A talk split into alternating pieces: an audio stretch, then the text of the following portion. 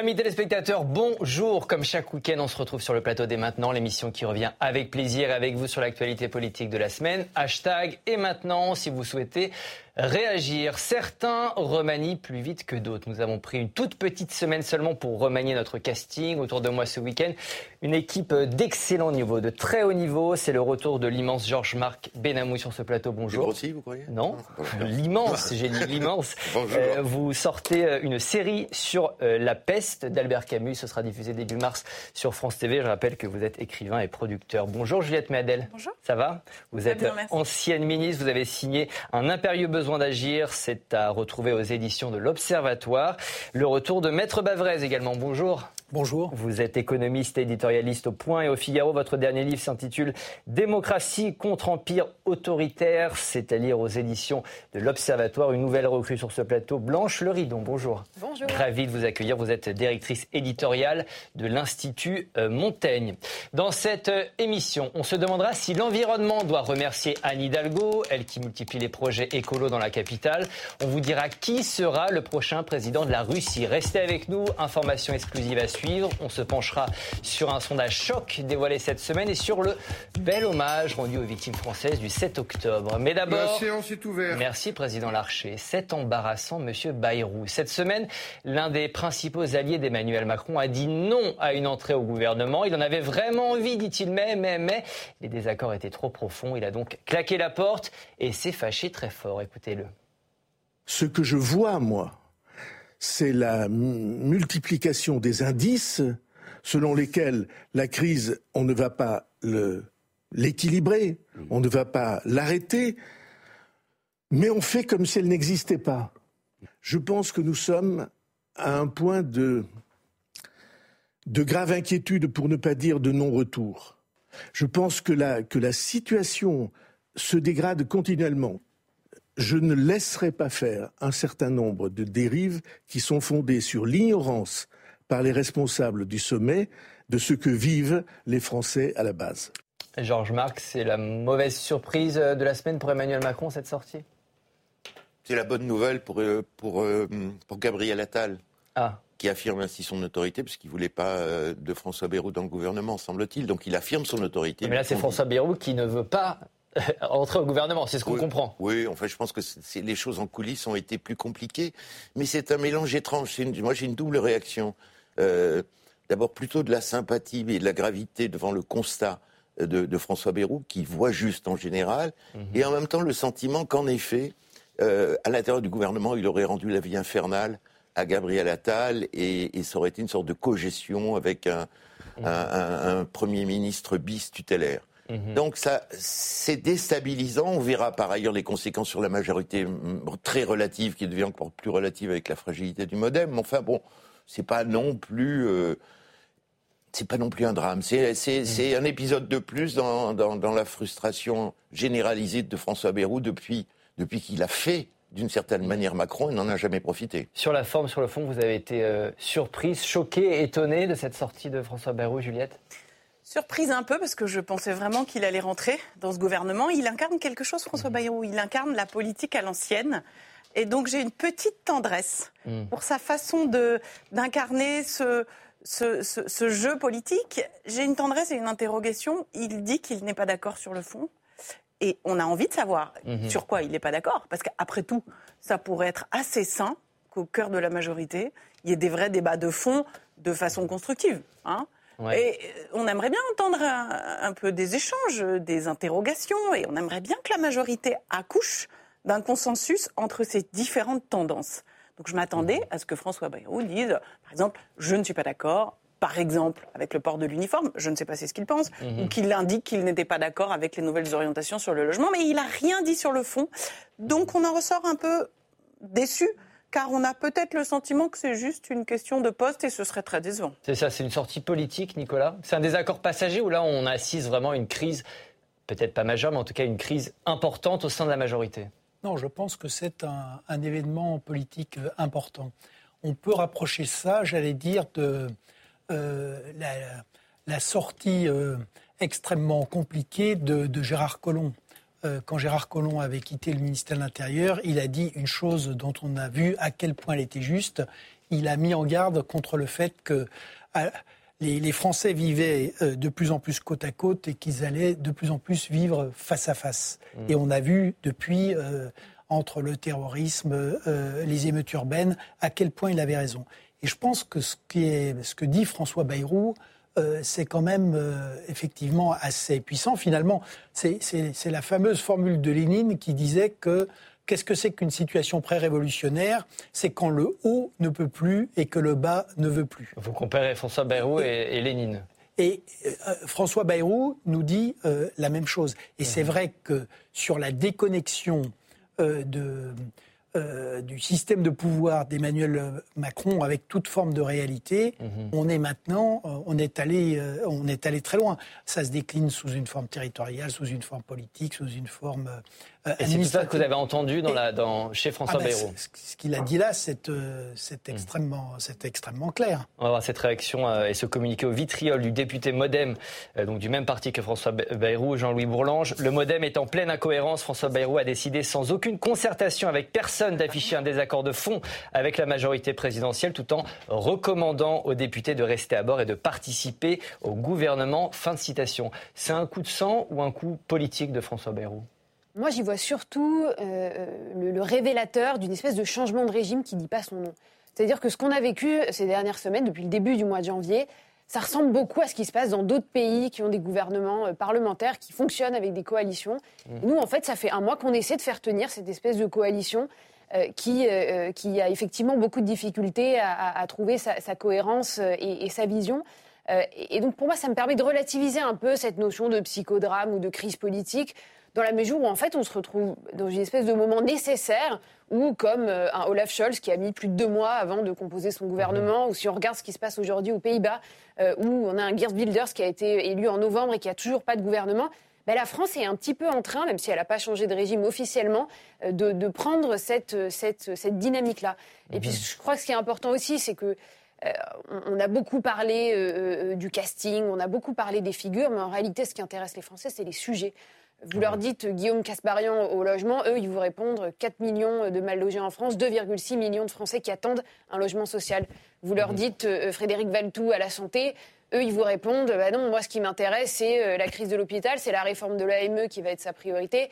C'est plutôt ces sujets-là qui du nouveau casting euh, qui a été annoncé. Effectivement, après un mois d'attente, le gouvernement Attal est enfin au complet. L'Élysée a annoncé cette semaine la liste définitive de l'équipe gouvernementale. 35 ministres au total, pas beaucoup de nouvelles têtes, hormis euh, Nicole Belloubet, l'ancienne ministre de la Justice, qui vient remplacer Amélie Oudéa Castera à l'éducation. Celle-ci a été exfiltrée par Gabriel Attal. Écoutez.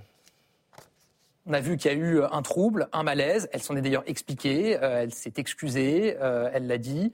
Mais euh, moi, ce qui m'importe le plus, et je sais que c'est ce qui lui importe aussi, c'est qu'on puisse avancer pour l'école. Et donc, euh, les conditions euh, pour pouvoir avancer pour l'école n'étaient plus réunies dans l'immédiat. Nicole Belloubet qui replace donc euh, Amélie Oudéa-Castera. On va voir cette réaction de Bruno Retailleau euh, à la suite de cette nomination. Avec la nomination de Nicole Belloubet, l'une des ministres de la Justice les plus laxistes de la Ve République, le retour de l'autorité à l'école n'est pas pour demain. Fin de citation. On va peut-être parler un petit peu de Nicole Belloubet. C'était une bonne ministre de la Justice, Maître Bavrez? Bah, si on en juge, j'allais dire, il y a les polémiques sur les, sorties de prison au moment de la, Covid, mais c'est vrai que dans les services publics qui ne marchent plus du tout, il y a celui de la justice et notamment de la justice du, euh, du, quotidien. Et, de fait, euh, on ne peut pas dire que les choses se soient améliorées sous, euh, sous Madame Belloubet. on peut penser ce qu'on veut d'Éric Dupont-Moretti mais c'est le premier qui a pris à bras le corps euh, le problème des moyens de la justice euh, et d'essayer de remettre en route ce, mmh. système. Donc Madame Belloubet, on ne peut pas dire qu'elle est un... Et, elle a fait effectivement des... notamment sur le... Euh, ces déclarations qui tendaient à défendre le blasphème, on ne peut mmh. pas dire que ce soit que ce soit très brillant. Mais je reviens quand même à ce qui est dit parce que il y a les, comme on a dit, le casting finalement c'est pas très c'est pas le plus important parce qu'en mhm. fait, on a de nouveau un, gouvernement de, quasi inconnus. Et ce qui est, moi, ce qui me frappe, parce qu'en réalité, c'est pas du tout une, une coalition comme dans les autres pays. Mhm. Depuis, on est en majorité relative, bah et ça fait que voilà, et, bah c'est ce problème qui n'arrive pas à être réglé. Quand même, ça fait depuis le 15 décembre qu'en réalité, il n'y a plus de, de, gouvernement, et derrière, il y a quand même un, un, mépris du président de la République à la fois pour les institutions, même pour ses ministres, pour les citoyens, qui est, je trouve, ce qui est le, plus choquant dans un moment où on a vraiment besoin de la politique. Parce que c'est vraiment un moment de tension et à l'international et à l'intérieur extrême. On a, quand même les Jeux Olympiques, on a beaucoup d'événements. Et derrière, on a cette espèce de vide de l'exécutif qui est saisissant. C'était très laborieux, ce remaniement.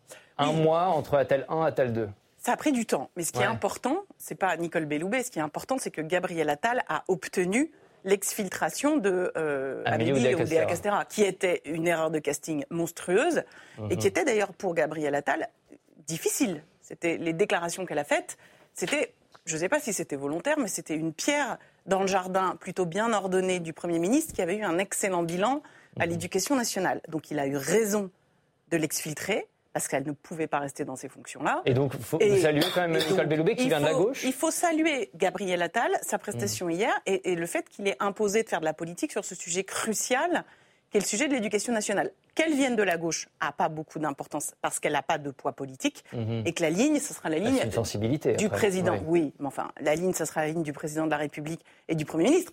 Et je le redis, je préfère que ce soit la ligne de Gabriel Attal sur ces questions-là euh, mhm. plutôt que la ligne de Amélie Oudéa Castéra. Georges Marc. Euh, en fait, il faut se poser la question de la cohérence euh, de la ligne en, matière d'éducation nationale. Mhm. En effet, est-ce que c'est la ligne Attal qui va s'appliquer? Parce qu'il faut, faut, se rappeler qu'il y a eu un ministre laïque, M. Blanquer. Mhm. On aimait ou on n'aimait pas, mais il a installé une politique. Ensuite, il y a un ministre, on peut dire anti-laïque, multiculturaliste, qui est pas resté longtemps, M. Pambier. Et puis, il y a un grand ministre, M. Attal, qui a effectivement secoué la société française et là, après Madame Castera, euh, qu'est-ce qu'elle va faire, euh, euh, Madame Belloubet? Est-ce qu'elle va rester comme avant, c'est-à-dire une adepte des gens qui condamnent le blasphème, enfin, elle condamne le blasphème, mhm. ou est-ce qu'elle va être dans la ligne et dans les pas de M. Attal? Donc on a besoin de clarification. Après le grand zigzag de, de, la rue de Grenelle, oui, il n'y a pas beaucoup de, doutes. Ça va être la ligne du Premier ministre, et, bah, euh, et c'est fait pour ça. J'espère, si c'est le cas. Je doute qu'elle parvienne à imposer Exfiltration de Mme Castera, Castera euh, nomination de Mme Belloubet si elle est sur la ligne Attal, mhm. et exfiltration de Bayrou, c'est une bonne opération, comme je le disais. Alors, pour M. Attal. Un euh, blanche. Georges Marc parlait de, cohérence. Moi, mm. je parle surtout de compétences. En réalité, maintenant, c'est ça qui intéresse les, enseignants. Euh, euh, essayer de savoir est-ce que tous les enseignants vont pouvoir être remplacés. Enfin, cohérence, bien sûr, mais on imagine. Ancienne rectrice, elle connaît. Si elle condamne la Baïa, si elle n'est pas sur la ligne ah bah, sur la Baïa. J'imagine qu'elle l'est. Non, mais ce qui a priori compte tenu de ses déclarations, de sa sensibilité socialiste à l'ancienne, etc. Mais non, mais ce qui me surprend un petit peu, c'est qu'il y a eu une déclaration de politique générale. Donc, en réalité, le cap, il a été posé, la ligne, elle est claire, et donc, si vous n'adhérez pas à ces déclarations de politique générale, c'est une contradiction. Enfin, c'est à Mme Belloubet qui aurait dû renoncer à y aller. Donc j'imagine, je, veux croire, parce que je suis profondément euh, optimiste, que tous ceux qui ont donné leur accord pour rentrer dans ce gouvernement, ils disent oui de bout en bout à la déclaration de politique générale qui a été prononcée il y a deux semaines maintenant par Gabriel Attal. Je suis tout à fait d'accord avec vous, mais on peut même aussi rajouter que si, alors même qu'elle pouvait avoir des positions un peu différentes du Premier ministre, elle est rentrée, c'est que, un, elle n'a pas un poids politique qui va gêner et qui va empêcher le Premier ministre d'avancer. C'est d'ailleurs pour ça aussi qu'elle est rentrée au gouvernement.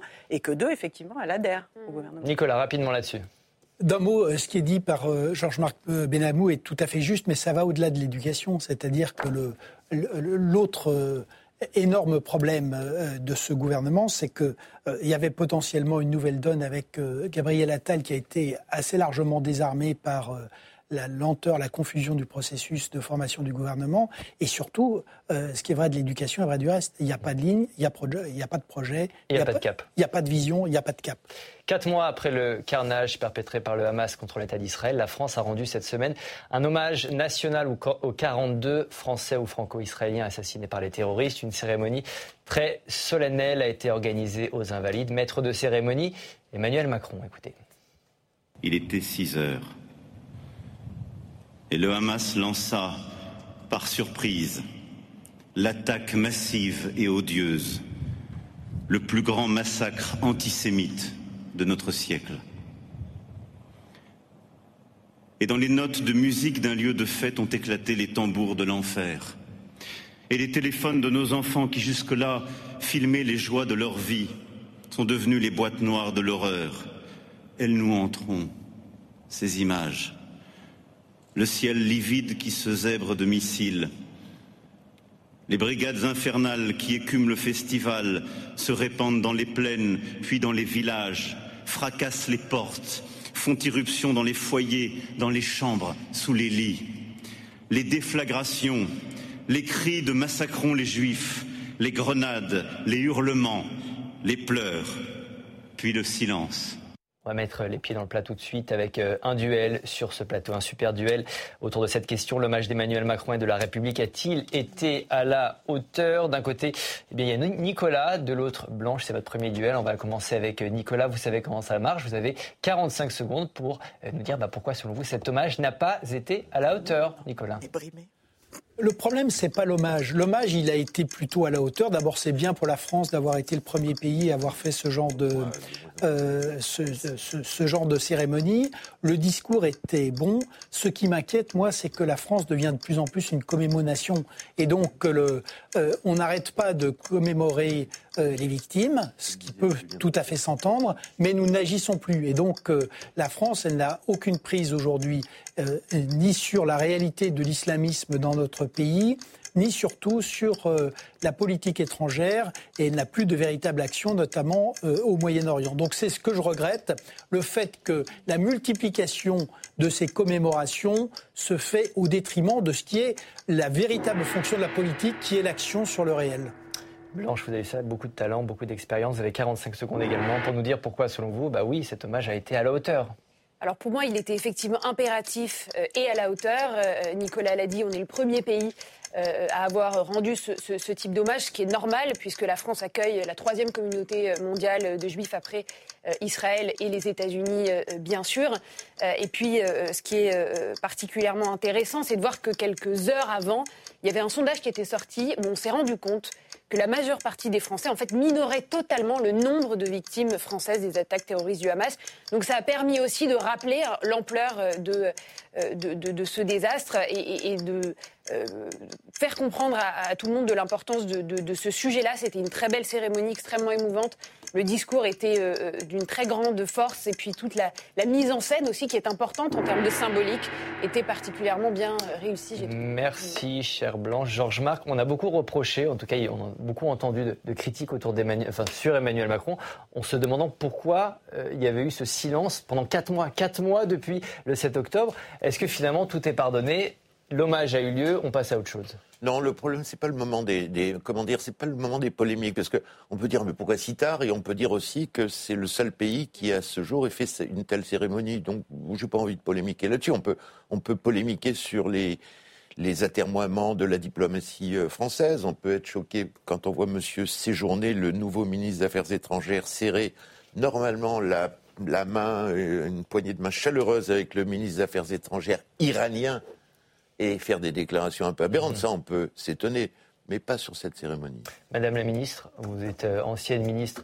euh, ancienne secrétaire d'État à l'aide aux, victimes. Vous avez assisté à cette cérémonie. Alors il y a eu des, beaucoup de mots hein, de la part d'Emmanuel Macron, euh, notamment entre il parle du plus grand massacre antisémite du siècle. Il y a eu les mots justes, le chef de l'État?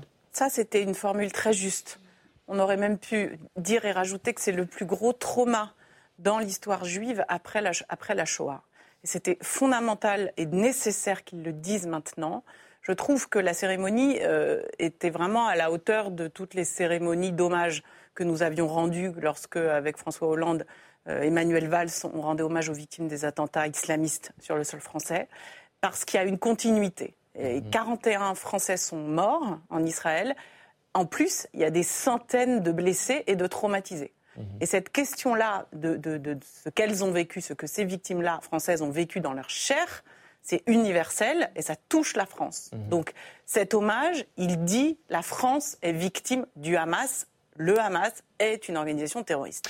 Euh, et ce que je voulais dire ici, témoigner de ce que j'ai vu, c'est que j'ai vu aussi aux Invalides un affrontement entre la France insoumise, qui est venue, et donc au moment où les députés de la France Insoumise, et notamment Mathilde Panot, arrivent pour entrer dans la cour des Invalides. Ils sont hués. Alors on va en parler, oui, justement. Je, ah, vous faites je ne vais pas déflorer votre sujet. Non, parce que. Et je vais vous parler de Marine Le Pen. Toutes les tendances politiques étaient représentées précisément lors de cet hommage. Les Insoumis ont fait le déplacement, eux, dont la présence euh, n'était pourtant pas souhaitée par une partie euh, des familles des victimes en raison de leur prise de position depuis le début de la guerre. Ils se sont d'ailleurs fait siffler par euh, certains participants. Voilà euh, le député Émeric Caron qui arrive à cette euh, cérémonie aux Invalides. Juste avant cette cérémonie, Mathilde Panot avait pourtant tenu à clarifier les choses. Écoutez-la. Nous avons été invités à cet hommage national par le président de la République. Et je veux dire ici solennellement que les polémiques doivent s'arrêter quand la nation tout entière rend hommage aux morts. Et après cette cérémonie, on va voir ce tweet de Jean-Luc Mélenchon. Invité par la présidence de la République, nos députés nous ont représentés aux Invalides avec une grande dignité. Bon, finalement, euh, c'est normal, cette présence des Insoumis était normale à cet hommage, Blanche? Normal, je ne suis pas sûre qu'on puisse la qualifier de, la sorte, mais euh, il y a eu tout ce débat autour de la qualification et du refus de LFI euh, qui est persistant euh, de euh, qualifier d'attaque terroriste qui s'est passé. On a entendu beaucoup ces derniers jours de commentaires sur est-ce que c'est bien normal de rendre hommage à des victimes d'un conflit toujours en cours. Ben, on n'était pas, en train, de rendre hommage aux victimes d'un conflit toujours en cours. Et, et, je voudrais rebondir sur ce qu'a dit Madame la ministre Méadel c'était vraiment euh, un hommage aux attaques terroristes du 7 octobre. Mhm. Et qui s'inscrivent dans la lignée des bah, attaques terroristes que la France a vécues en 2013 et 2015. et donc c'est un moment qui pour moi est tellement euh, euh, hors norme que ça méritait qu'il y ait ce temps-là. Et, mhm. effectivement, alors est-ce que c'est un, désaveu ou alors est-ce que c'est une peut-être une forme d'excuse ou de retour en arrière de la part des LFI de participer à une cérémonie. Non, je, je, là aussi, c'est mon optimisme qui parle. Mais, euh, c'est qu'il n'y a pas eu de clarification. Il y a eu une clarification. de elle termine et je, vous, donne la parole. C'était qualifié, c'était qualifié de, de, de cérémonie d'hommage national euh, euh, en mémoire des victimes d'un acte terroriste. Et donc, pour moi, on se solidarise un petit peu de cette qualification d'acte. Alors, peut-être qu'ils sont en train d'avouer qu'il s'agit euh, de, terrorisme. Vous avez une vision absolument magnifique de l'humanité et ce que vous projetez de, des qualités humaines de ces gens-là. Moi, je pense véritablement que ce sont des cyniques que c'est une politique vomitive.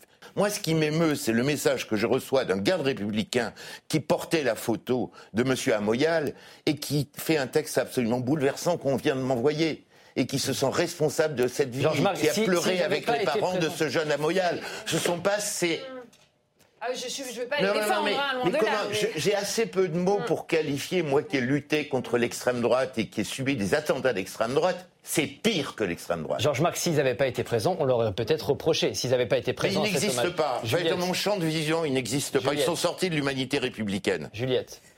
Moi, je crois que la stratégie de la France insoumise, c'est un peu comme certains extrémistes d'extrême droite, de chercher le chaos. Bien sûr.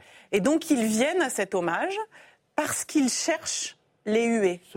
C'était frappant. Je les ai vus arriver. Émeric Caron, qui la veille a fait une déclaration antisémite sur les, sur les ondes.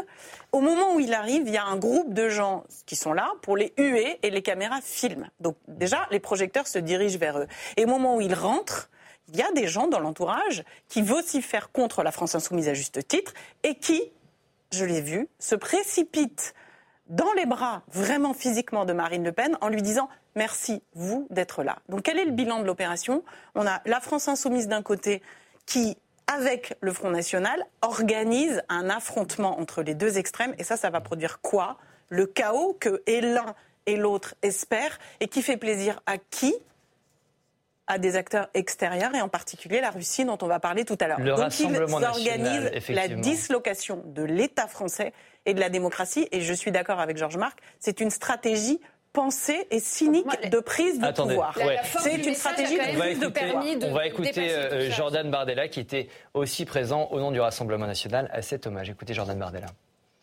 Euh, à chaque fois que la République nous convoque, en tout cas, nous répondons à son appel. Nous sommes parfaitement à notre place, précisément parce que depuis maintenant euh, plusieurs années dans notre pays, nous alertons sur euh, la montée de l'idéologie islamiste qui tue en France, qui a tué Charlie Hebdo, Bataclan, à l'école aux Aratora, à Toulouse, à Montauban, et qui tue en Israël.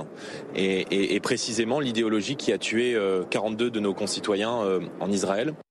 Le Rassemblement national qui donc rend hommage à des juifs assassinés. Il y a un côté, euh, je ne sais pas comment on pourrait dire, disruptif, Nicolas, là-dedans. Quelque chose. C'est de l'instrumentalisation pure. Quelque chose d'inédit peut-être aussi, parce qu'on n'en a pas parlé. Euh, je crois qu'il faut regarder un peu, euh, pour le coup, faire un peu d'histoire longue. L'antisémitisme. il n'a pas toujours été de droite. Il a, et donc, entre le, au 19e siècle, l'antisémitisme, il est passé de, de la gauche à la droite. Et c'est vrai qu'aujourd'hui, euh, ce qui a été rappelé, c'est que on est dans un moment où l'antisémitisme euh, a rebasculé de la droite vers la gauche. Alors, il reste évidemment. Basculer, ça veut dire qu'il n'y a plus d'antisémitisme à l'extrême droite. Il reste évidemment des, mais à l'état de groupuscule, mais euh, le. L'extrême droite s'est effectivement distanciée de l'antisémitisme. Et à l'inverse, on a clairement, est-ce qu'on a vu avec, parce que euh, dans les déclarations qui ont été faites, euh, y compris par euh, Jean-Luc Mélenchon, sur la présidente de l'Assemblée nationale, là, il y a un antisémitisme qui est assumé, déclaré, évidemment en partie, en partie implicite. Et donc, le terme de dignité qui a été euh, qui figurait dans le, le message de, de Jean-Luc Mélenchon, je crois que c'est le plus gros acte d'accusation qu'on peut faire contre l'attitude effectivement de la France insoumise aujourd'hui. Parce que, je pense que la première atteinte à la dignité, c'est à la dignité quand même de ces familles qui ont mmh. vécu euh, des choses. Alors, il y a ceux qui sont morts, il y a ceux qui restent et qui ont vécu des choses épouvantables et qui affrontent en plus un deuil. Et donc, c'est vrai que de manière ouverte euh, leur euh, vraiment rajouter à leur peine, à leur douleur et les insulter ouvertement, c'est insupportable. Et par ailleurs, ce, la politique qui est derrière est une politique effectivement qui vise à, à mettre le chaos dans une période qui n'en a pas besoin. Oh, je vous donne la parole dans une seconde, Juliette. C'est une tendance qui se confirme mois après mois. Marine Le Pen est en hausse dans tous les sondages. L'ex-candidate à la présidentielle garde forcément un œil attentif à tout cela et profite de ses rares interventions dans les médias pour régler des comptes. Cette semaine, elle a accusé le gouvernement de ne rien faire pour le pouvoir d'achat des Français. Écoutez.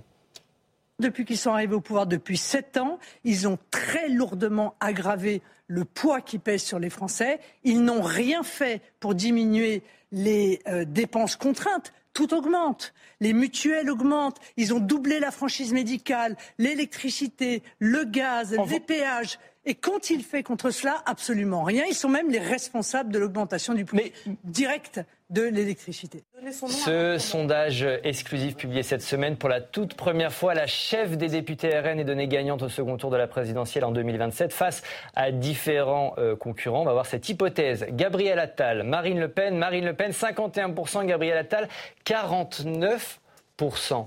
Euh, quelle est votre réaction, Blanche? C'est étonnant alors, étonnant, non. En tout cas, c'est un sondage explosif. C'est la première fois qu'elle est devant quelqu'un C'est effectivement la première fois, mais, mais, tout ça est le fruit d'une évolution constante, permanente ces, derniers, ces dernières années. Non, moi, ce qui me, ce qui m'intéresse, on est encore en, 2024. Hein, il faut euh, se souvenir que l'élection présidentielle est pas demain, et qu'il y a quand même euh, une première étape, qui sont les élections européennes de juin 2024. Euh, et cette première étape-là, elle n'est pas si évidente et je vais vous expliquer pourquoi. Alors certes, M. Bardella est, bien en tête dans, les sondages, euh, mais il y a un événement qui s'est passé cette semaine et qui pour moi est très important, c'est le ralliement de Marion Maréchal Le Pen euh, au groupe des conservateurs et réformistes européens au Parlement européen. Hmm. Il faut savoir que ce groupe, c'est aussi le groupe de Mélanie, et c'est parmi les deux groupes un petit peu d'extrême droite au Parlement. Italien. Voilà, il y a deux groupes, Identité et démocratie, et les conservateurs et réformistes européens. Et euh, Marine Le Pen siège aux côtés de l'AFD allemande au sein euh, du deuxième groupe. Et on sait que l'AFD allemande, euh, contrairement à Marine Le Pen qui est dans une stratégie de normalisation et de dédiabolisation, l'AFD a quand même révélé à la fois un projet de Dexit, c'est-à-dire de sortie de l'Allemagne de l'Union européenne, et un large projet de remigration. D'expulsion de voilà. Et donc je pense qu'être associé à ce groupe-là pour Marine Le Pen ne va pas l'aider du tout dans sa dédiabolisation, là où au contraire, Mario Maréchal, contrairement à ce qui s'était passé en 2022, est en train peut-être d'aller euh, vers euh, une forme plus fréquentable. J'aimerais qu'on revienne sur ce sondage explosif Marine Le Pen 2027 gagnante. Euh, on a, on a l'impression alors explosif pour les médias, on est, mais on est, à trois ans d'élection présidentielle, mais on a quand même l'impression qu'il y a une ascension quasi irrésistible. Est-ce que c'est votre avis ou pas? Oui, 42 le le diagnostic qu'évoquait tout à l'heure Nicolas Bavrez de Gérard Collomb qui n'a pas été entendu et qui a explosé à la gueule des Français en juillet avec les émeutes urbaines qui ont procédé à une accélération des votes en faveur de Marine Le Pen. Donc tout ça est un travail lent avec des accélérations comme les émeutes urbaines. Donc ça vient de loin. Je dirais même ça vient de, de très loin. C'est-à-dire que les études de la COFREMCA dans les années 2000 montraient qu'il y avait un désir d'autorité. Il a été rempli par Nicolas Sarkozy, etc. Mais ça vient à la fois de très loin et d'une tendance qui s'est accélérée ces dernières années. Un peu comme euh, Obama qui va laisser le pays à Trump. Alors la question, c'est est-ce que Macron va laisser le pays à, Marine Le Pen? Cela dit, c'est peut-être un peu tôt, trois ans, il peut se passer des choses à une condition. Mmh. À une condition, c'est que le bloc central, centre-gauche, centre-droite et républicain ne présente pas plein de candidats. À ce moment-là, le risque, c'est de la multitude des candidats, c'est d'avoir Marine Le Pen face à Mélenchon, ce qui serait le cauchemar ah bah, de la France. Vous faites vraiment des bonnes transitions. On va voir cette hypothèse. Jean-Luc Mélenchon, Marine Le Pen, c'est le même sondage. Hein. Euh, hypothèse Jean-Luc Mélenchon, Marine Le Pen, deuxième tour de la présidentielle. Marine Le Pen gagnerait à 64% et Jean-Luc Mélenchon ne récolterait que 36%. Euh, c'est devenu un épouvantail, Jean-Luc Mélenchon, aussi pour une partie des Français aujourd'hui, quand on voit ces chiffres euh, étonnants. D'abord, c'est devenu un épouvantail, et puis surtout, ça augmente le score de Marine Le Pen, parce qu'au fond, il y a des, vases communicants entre les deux électorats. Quels sont les points communs? Ces deux forces politiques, l'extrême droite et l'extrême gauche, il faut quand même les qualifier comme ça, deux forces politiques qui, qui n'aiment pas l'Europe, très clairement, deux forces politiques qui ne sont pas très républicaines, parce que l'un et l'autre essentialisent, c'est-à-dire considèrent le citoyen en fonction de son origine. C'est pour ça que c'est très inquiétant même si Marine Le Pen a fait semblant de ripolliner sa façade, la réalité, c'est qu'elle a un projet qui discrimine en fonction des origines. Mhm. Elle ne fait pas seulement la différence juridique normale entre les immigrés en situation régulière et irrégulière, différence qu'on fait tous. Elle, elle fait la différence entre d'où vous venez, qui vous êtes. Même si vous êtes français, mais que vous êtes d'origine étrangère, elle discrimine. Et Jean-Luc Mélenchon fait la même chose, mhm. puisqu'il a un projet communautariste. Mais ça ne rebute pas les Français quand on voit ce sondage euh, pour 2027 de, Ce qui ne rebute pas les Français, c'est que Marine Le Pen est en progression constante, qu'elle a réellement une chance de gagner plus qu'avant, que son score augmente. Et pourquoi son score augmente? Il augmente aussi parce que les partis de gouvernement, dont mhm. je suis, dont auxquels j'ai appartenu, ont vu leur score divisé par 10. Mhm. Vous faites le total euh, des scores de euh, Le Pen. Euh, aujourd'hui, Le Pen fait un score dix fois plus important qu'avant, alors que les partis de gouvernement ont vu leur score divisé par Nicolas, comment vous expliquez cette... Alors je parlais d'ascension quasi irrésistible, en tout cas cette progression dans le sondage. Comment vous l'expliquez? Ben, je, crois qu'il y a deux, deux explications. La première, c'est qu'on voit très bien qu'aujourd'hui, ça a été... Mais la, la, dédiabolisation, elle est vraiment derrière nous. C'est-à-dire que l'extrême droite est considérée aujourd'hui comme un parti de gouvernement par les Français. Donc ça, c'est un premier fait politique qui est majeur. Et par Gabriel Attal qui les a réintégrés dans l'arc républicain cette semaine, pardon. Oui, enfin, le président Macron avait fait bien pire avec les composantes de l'Assemblée. Avec les entretiens de Saint-Denis où on a dit avec les entretiens été élus par les Français, ils ont une représentation au Parlement. Mais avec les... on ne peut pas faire autrement. Pardon, non, mais les entretiens autrement que de considérer. Non, non, les entretiens de Saint-Denis, c'est pas du tout dans la Constitution. Le fait pour un président de la République de choisir de discuter en tête à tête avec les pendant pendant euh, plus de 12 heures et d'expliquer à la sortie que le meilleur interlocuteur de très loin était M. Bardella. Donc, euh, il y a une responsabilité d'Emmanuel Macron mais, mais, pas seulement du Rassemblement national. La deuxième explication, la deuxième explication, c'est quand même quand on regarde les événements, c'est pour ça qu'il n'y a pas de surprise. Il y a premièrement euh, les émeutes urbaines. Ensuite, on a eu Palidonie, euh, autour de la loi euh, immigration, ensuite la crise agricole, le tout sur des attentats islamistes qui se mhm. reproduisent à, échéance euh, régulière, et par ailleurs une paralysie complète de, l'exécutif. Donc quand on voit ça, sur fond de déstabilisation de la classe moyenne, très franchement, quand on regarde là encore l'histoire, tous les ingrédients qui vous produisent de l'extrême droite euh, sont euh, présents en France. Et non seulement ils sont présents, mais on, a levé toutes les barrières euh, à, sa progression. Donc c'est un résultat qui est logique. Pour combattre l'extrême droite, parlez pas tous en même temps, les amis. Juliette. Pour combattre l'extrême droite, je pense qu'il ne faut pas nier son poids politique réel. Donc ils sont élus, ils ont X députés à l'Assemblée. On ne peut pas faire autrement. et d'ailleurs, ce pas d'accord, Juliette, vous n'êtes pas d'accord avec ce que dit Nicolas, d'une certaine manière, il y a une responsabilité d'Emmanuel Macron ou de l'exécutif d'organiser cette opposition euh, au pouvoir, en, convoquant, en parlant de Jordan Bardella, en l'invitant au compte de Saint-Denis et, en faisant finalement l'opposant numéro un. Je serais contre l'extrême droite jusqu'à la fin de mes jours, mais ce serait totalement une faute politique que de ne pas inviter les représentants d'un parti qui représente aujourd'hui un Français sur deux. Mhm. Ce serait une négation de la démocratie et ce serait, à mon avis, la meilleure manière de les faire gagner encore plus vite. Il faut les combattre pardon, mais c'est important. Oui. Il faut les combattre sur leur terrain, c'est-à-dire qu'il faut montrer que leurs propositions sont ineptes, qu'ils changent d'avis comme de chemise, qu'ils n'ont aucune proposition réelle pour maîtriser l'immigration,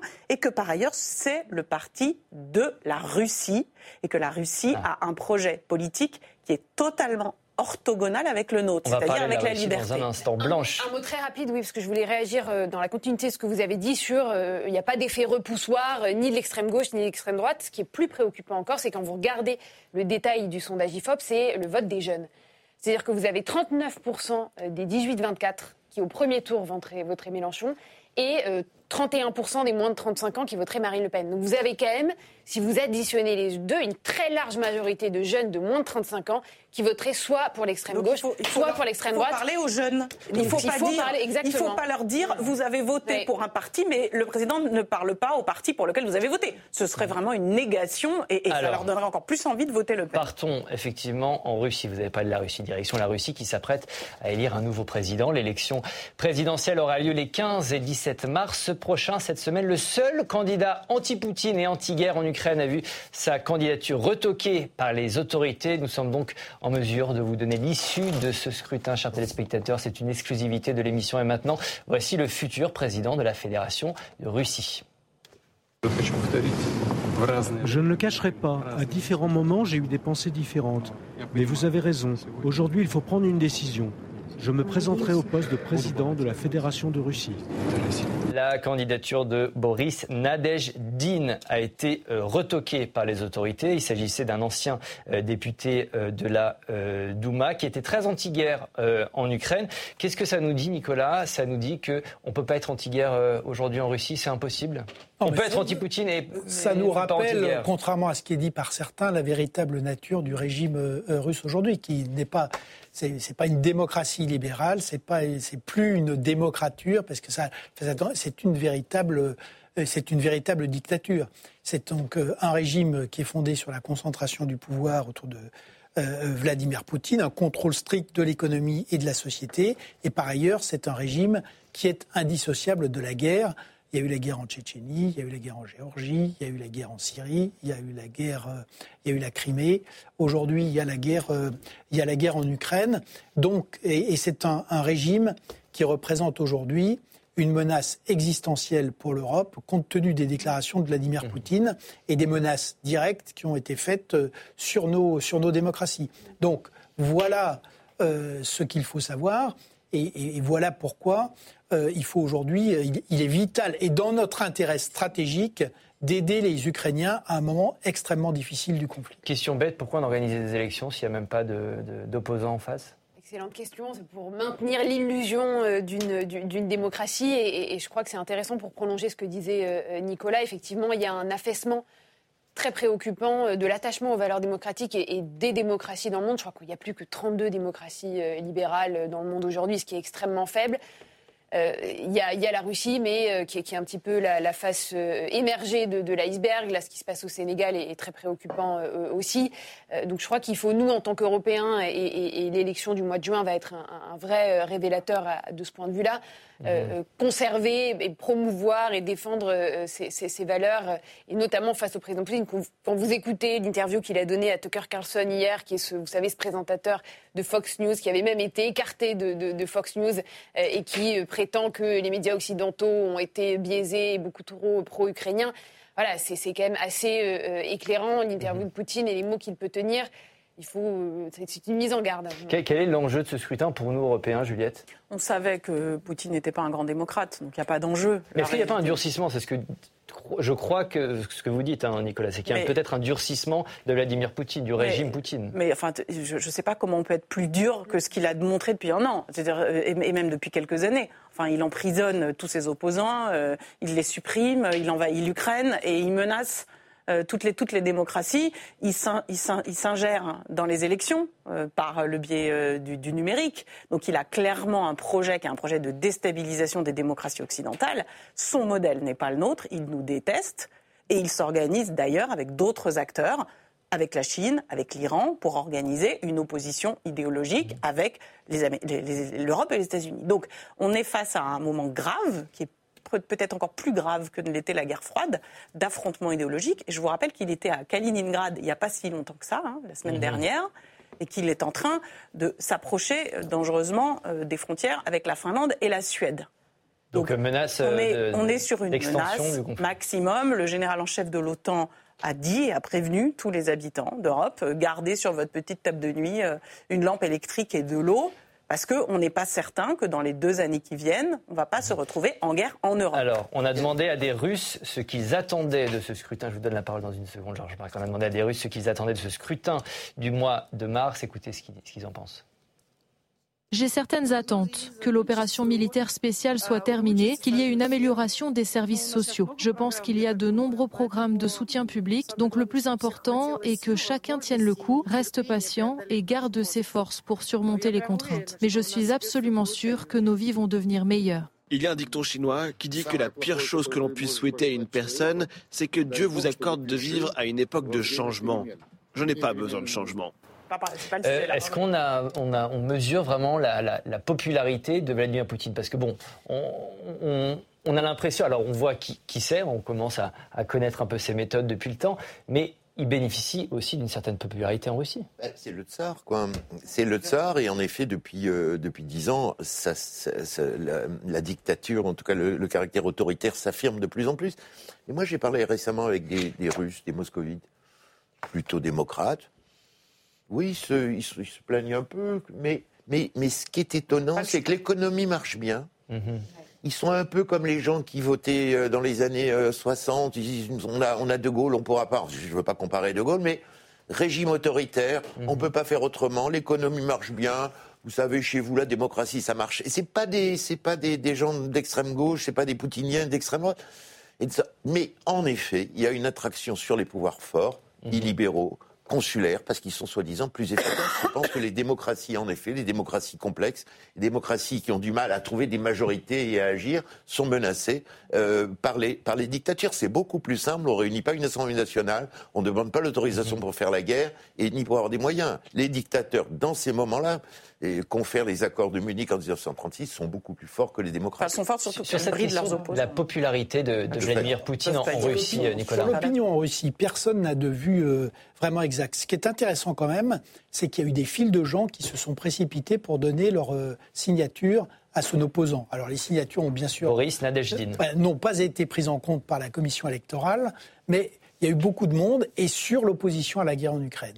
Et je rappelle quand même que euh, la Russie n'était pas une démocratie du tout non plus au moment de la guerre euh, d'Afghanistan, Il y a eu 15 000 morts en 10 ans, et qu'après ces 15 000 morts, il y a eu le mouvement des mers qui a été extrêmement important sur la fin de l'Union soviétique. Aujourd'hui, en Ukraine, on est à 315 000 morts et blessés très graves euh, qui auront des séquelles à vie en, en Russie. Et donc, il y a, et on voit que dans la périphérie, il y a quand même beaucoup d'endroits, parce qu'ils ont mobilisé en priorité, euh, en priorité les jeunes des, républiques périphériques, où maintenant il y, a, de plus en plus d'opposition à la conscription. Donc il y a, il y a ces petits signaux. C'est vrai qu'aujourd'hui, euh, il n'y a pas d'opposition déclarée. Sur l'économie, je me dirais quand même ce qui a été dit, c'est-à-dire que oui, la Russie a basculé en économie de guerre, il y a 6% du PIB dans la défense, ils, ils, ont réorienté leurs hydrocarbures vers les pays du Sud, la Chine, l'Inde ou la Turquie, mhm. mais mais ce n'est pas du tout une économie qui, marche. C'est une économie qui euh, euh, est euh,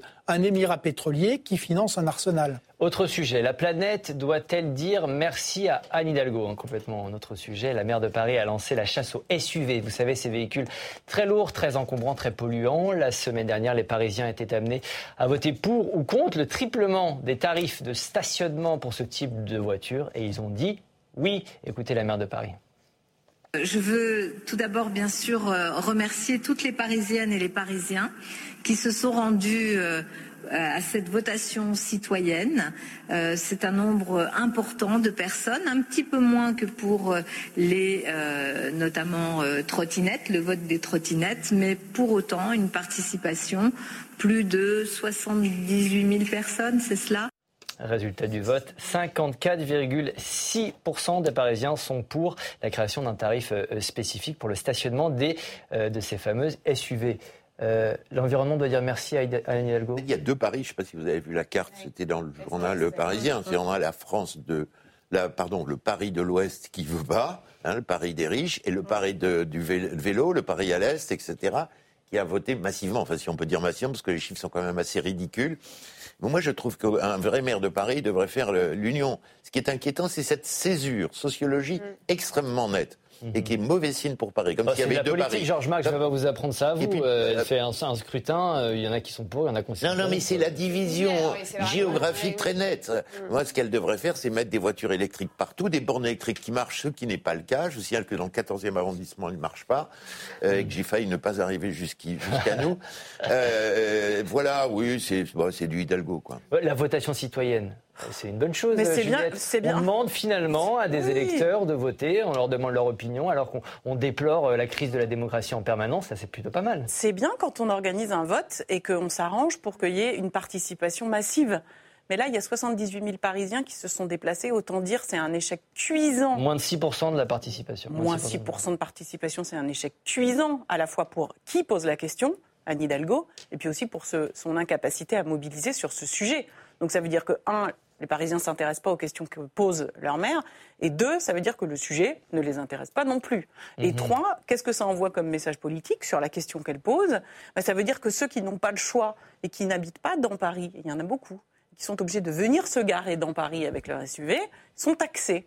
Donc ça veut dire qu'il faut être parisien, beau, en bonne santé, riche, avoir un vélo pour avoir le droit de circuler dans Paris. C'est pas exactement ma définition de la gauche. Blanche là-dessus. Sur, euh, alors, vous dites que c'est un échec pour Anne Hidalgo. Moi, j'ai plutôt lu que c'était une victoire politique pour Anne Hidalgo. Euh. Une victoire politique Alors, 5, avec à peine plus que le score des élections présidentielles. 5,68% de participation, on peut difficilement euh, parler d'une d'une victoire, effectivement. Alors oui, formellement, c'est une victoire puisqu'elle a obtenu la réponse qu'elle attendait et qui était une, une, surprise pour, pour personne. Mais c'est vrai qu'à un moment, on se dit, un des moyens de régénérer euh, euh, la démocratie en France, c'est de le prendre par l'angle du local et euh, parce qu'on se rend compte que dans tous les baromètres de la confiance, finalement, les seuls qui résistent à la défiance généralisée parmi les mmh. politiques, ça reste les élus locaux. C'est vrai qu'on a envie d'encourager ce type d'initiative, mais c'est une chose de les faire, mais il faut savoir les exécuter et il faut savoir euh, entraîner euh, son électorat là-dedans, parce que là, vraiment, 5,68% de participation, c'est beaucoup trop faible. Euh, il faut, mais il ne faut pas renoncer pour autant à revivifier ces démocraties locales. Il ne faut pas non plus renoncer à se baigner dans la Seine. Oui, les amis, sera-t-on prêt pour les JO de cet été? En tout cas, Anne Hidalgo donne rendez-vous aux Français et à Emmanuel Macron dans la Seine. Écoutez-la. Près de 100 ans aussi, après l'interdiction de la baignade dans la Seine, plus de 30 ans après la promesse de Jacques Chirac, oui, mes amis, nous allons à nouveau autoriser la baignade dans la Seine. C'est une prouesse. Nicolas, je ne vais pas vous demander si vous allez vous baigner dans la Seine, mais pourquoi cette promesse revient euh, depuis euh, plusieurs années, se baigner dans la Seine? Alors d'abord, hein, la promesse revient régulièrement, mais elle n'est jamais tenue. Euh, elle revient d'autant plus régulièrement qu'elle n'est jamais tenue.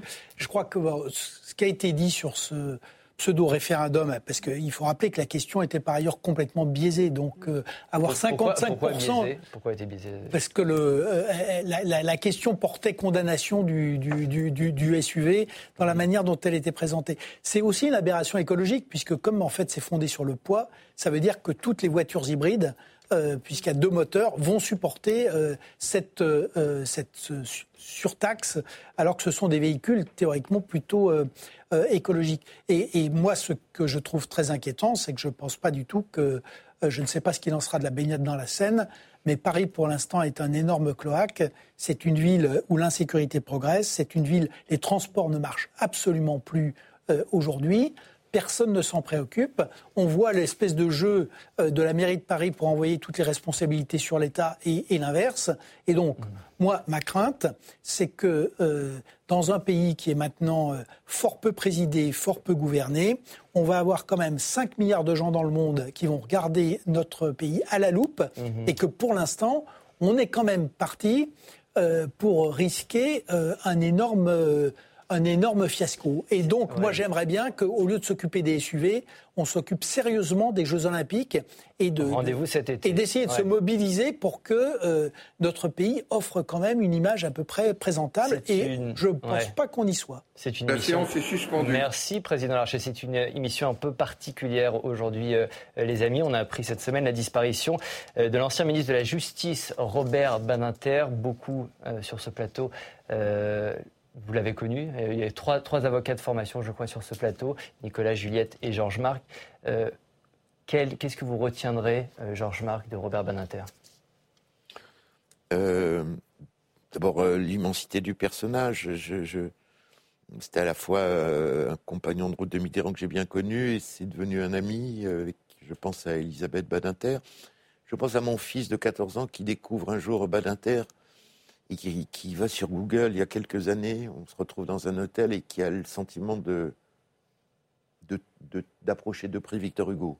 Mhm. C'était à peu près ça qu'il y avait dans le regard de mon fils. La dimension du personnage. Et quelques années plus tard, alors qu'on croisait Elisabeth et Robert Badinter souvent, je lui dis Qu'est-ce que tu veux faire dans la vie? Et un matin, il me dit Je vais être Badinter. Hmm. Et ce message de transmission, cette humanité, euh, voilà, moi je suis euh, très, très, très, très triste. Voilà.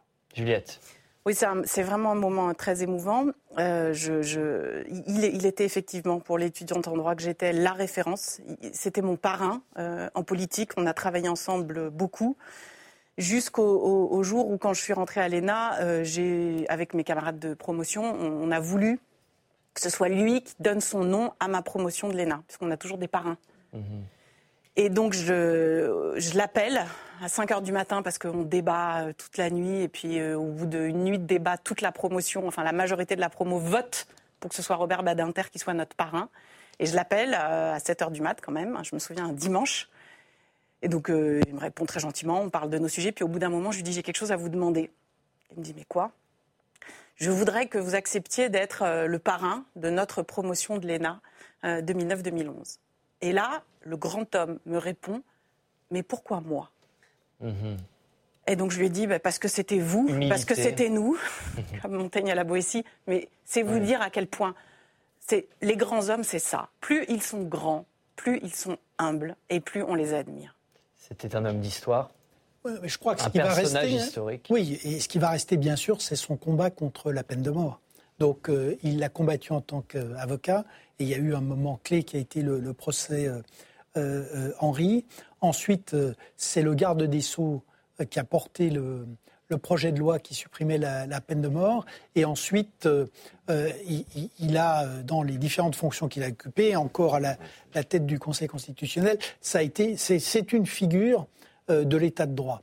Et c'est une figure de l'état de droit dans une période où il, est aujourd'hui très fortement euh, contesté et, bousculé. Donc euh, voilà pourquoi, euh, effectivement, il, représente, j'allais dire, plus qu'un destin qui est aussi un destin exceptionnel, comme on l'a dit, sur le plan politique, mais aussi sur le plan intellectuel et moral. On pourrait le rapprocher un peu de, de Simone Veil par l'ampleur du personnage et surtout par un, un combat qui n'est pas seulement un combat politique, mais qui est vraiment un combat moral. Emmanuel Macron euh, euh, salue une figure du siècle. Vous partagez ces mots, Blanche? Absolument, et je partage tout, tout ce qui vient d'être dit euh, sur ce plateau. Alors moi, je ne suis pas juriste, donc ce que j'en retiens, c'est plutôt sur une autre dimension qui est celle du discours politique, qui est une matière que j'enseigne également à, Sciences Po. Et évidemment, on pense, Nicolas l'a dit, au, discours du 17 septembre 1981 pour défendre sa loi pour l'abolition de, de la peine de mort, où il a dit Demain, grâce à vous, la justice française ne sera plus une justice qui tue, et où il y avait eu tout, tout ce passage absolument mémorable et un discours d'une intensité, d'une force historique euh, absolument euh, considérable, et on s'en souviendra.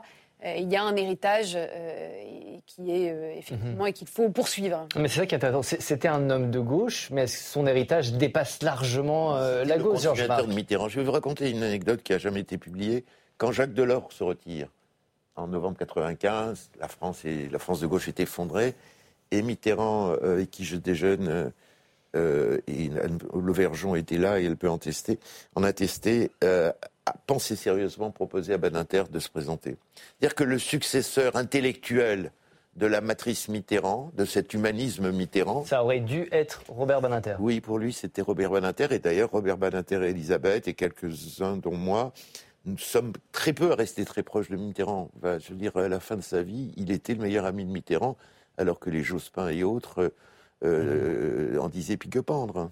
Juliette, le, sur l'héritage politique peut-être, quel, quel, quel, sera l'héritage politique Quel est aujourd'hui l'héritage politique de Robert Badinter? C'est cette, cette gauche républicaine, parce que c'était avant tout le grand homme au-dessus euh, des clivages et qui avait le sens de la France et du respect du droit. Et je pense beaucoup à cette importance du droit qui nous constitue.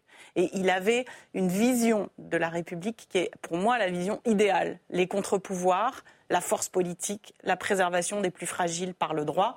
Son combat, euh, outre la peine de mort, par exemple sur les prisons, on en avait parlé longuement, c'est quand même le seul homme politique qui, se bat, qui s'est battu pour améliorer la situation des prisons, pour s'occuper aussi des victimes, parce qu'à mmh. l'époque, euh, la politique d'aide aux victimes n'existait pas. C'est lui qui lui a donné ses lettres de noblesse. Ça n'était pas le président de la Startup Nation, c'était le président des derniers de cordée.